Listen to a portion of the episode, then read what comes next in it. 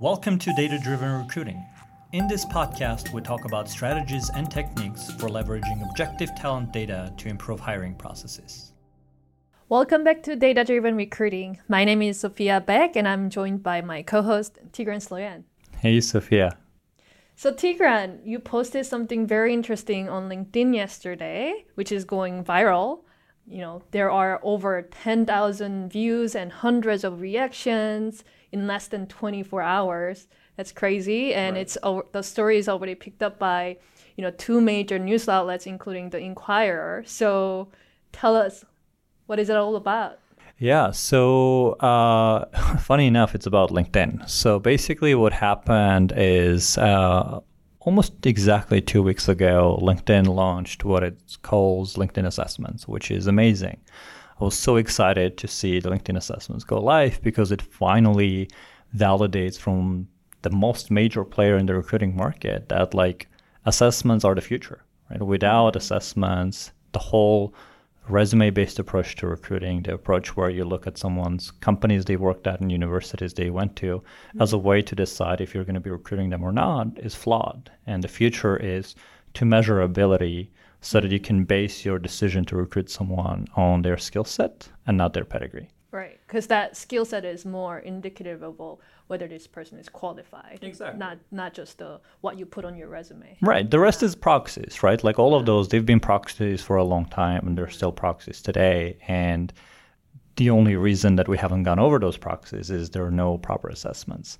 Uh, now, what the post said though is that unfortunately, the way LinkedIn has done it today is not going to work. And as a proof of that, I essentially tried to take a bunch of different LinkedIn assessments on subjects I know nothing about, from. QuickBooks to C coding to WordPress, and pass them all.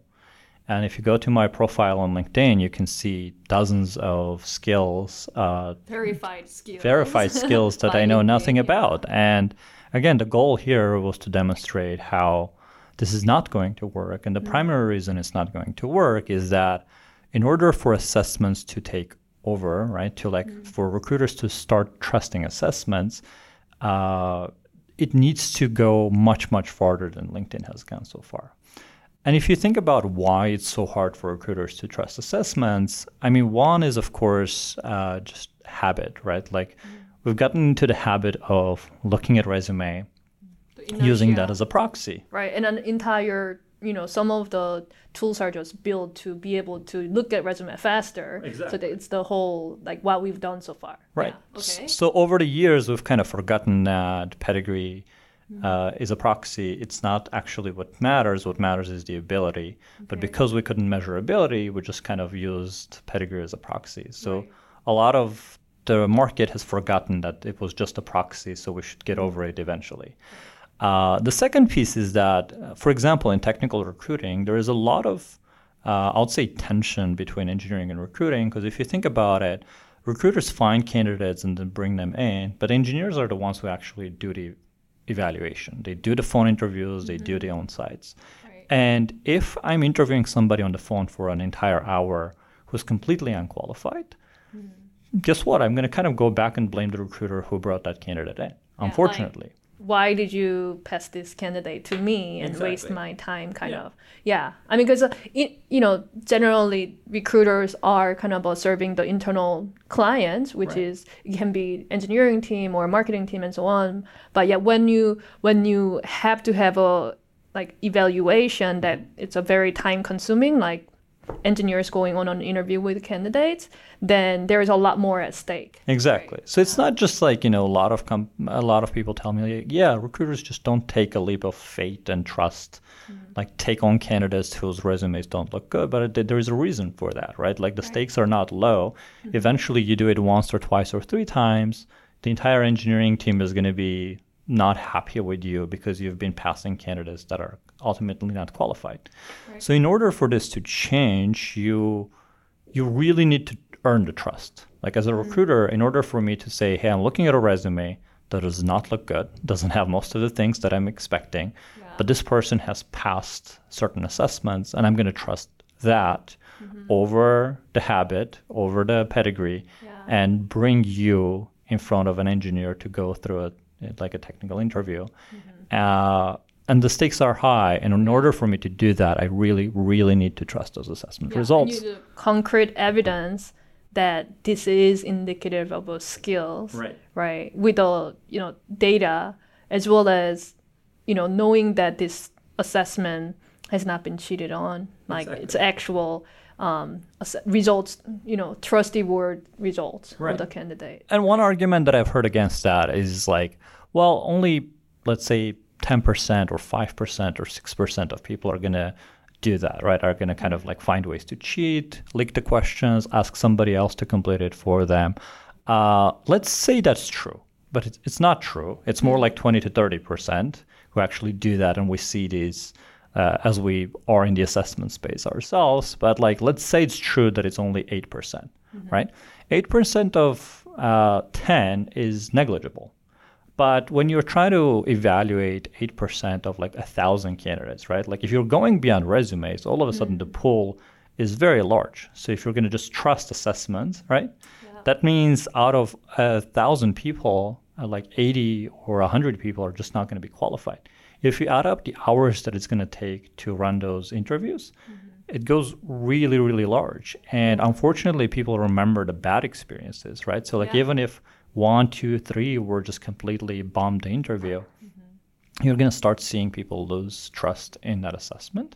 Yeah. Uh, and my biggest worry, and the reason that I really felt like somebody has to voice the opinion that, like, no, this type of assessments are not going to work, and you need to know and realize it and change it, is that the market can actually lose trust in assessments as a whole without understanding why this approach isn't working, like mm-hmm. I can imagine a lot of recruiters actually starting to trust those assessments, the LinkedIn assessments, and then getting burned yeah. and then blaming in, uh, it on assessments as yeah. a whole right. and not actually thinking that like no it's just because of the way this was done yeah so because then it's easy to kind of categorize everything as one and then say i've tried assessment it didn't work right, right. then it's really hard to you know take another yeah you know, to undo the damage, right? Because yeah. once the damage is done, and it's we're already at a fighting an uphill battle here, right? right? And when that uphill battle, the incumbent of a resume that right. we're exactly. trying to break in. Yeah, so it's already tough to fight the, mm, you know, uh, resumes as as it is. Mm-hmm. Uh, if you add more burns to it, it might not be reversible at yeah. all. So, what would it take for me to me as a recruiter to trust an assessment like, how do I know this assessment is something that I can trust? Right. Uh, there should be almost no margin for error. No 5%, mm-hmm. no 6%, no even 1%. Because again, those percentages in large numbers actually play a big role. Yeah. So you have to do everything imaginable to guarantee no cheating. Mm-hmm. Uh, and it includes, and, and it's not just cheating, right? It's yeah. also not just cheating. It's also, are you measuring ability properly? Mm. because like there's a few different problems with the way linkedin has approached it now one is it's multiple choice questions and multiple choice questions can only go so far at actually identifying skills you can identify those skills even if i don't cheat i don't ask somebody else to do it you can by random pick the right one right. right but also like yeah. knowing how to do stuff in theory and knowing how to do stuff in practice is very different as i mentioned in one of those uh, news outlet mm-hmm. interviews think of riding a bike think of driving think. Yeah, like the driving test. Right, like, like I, I test.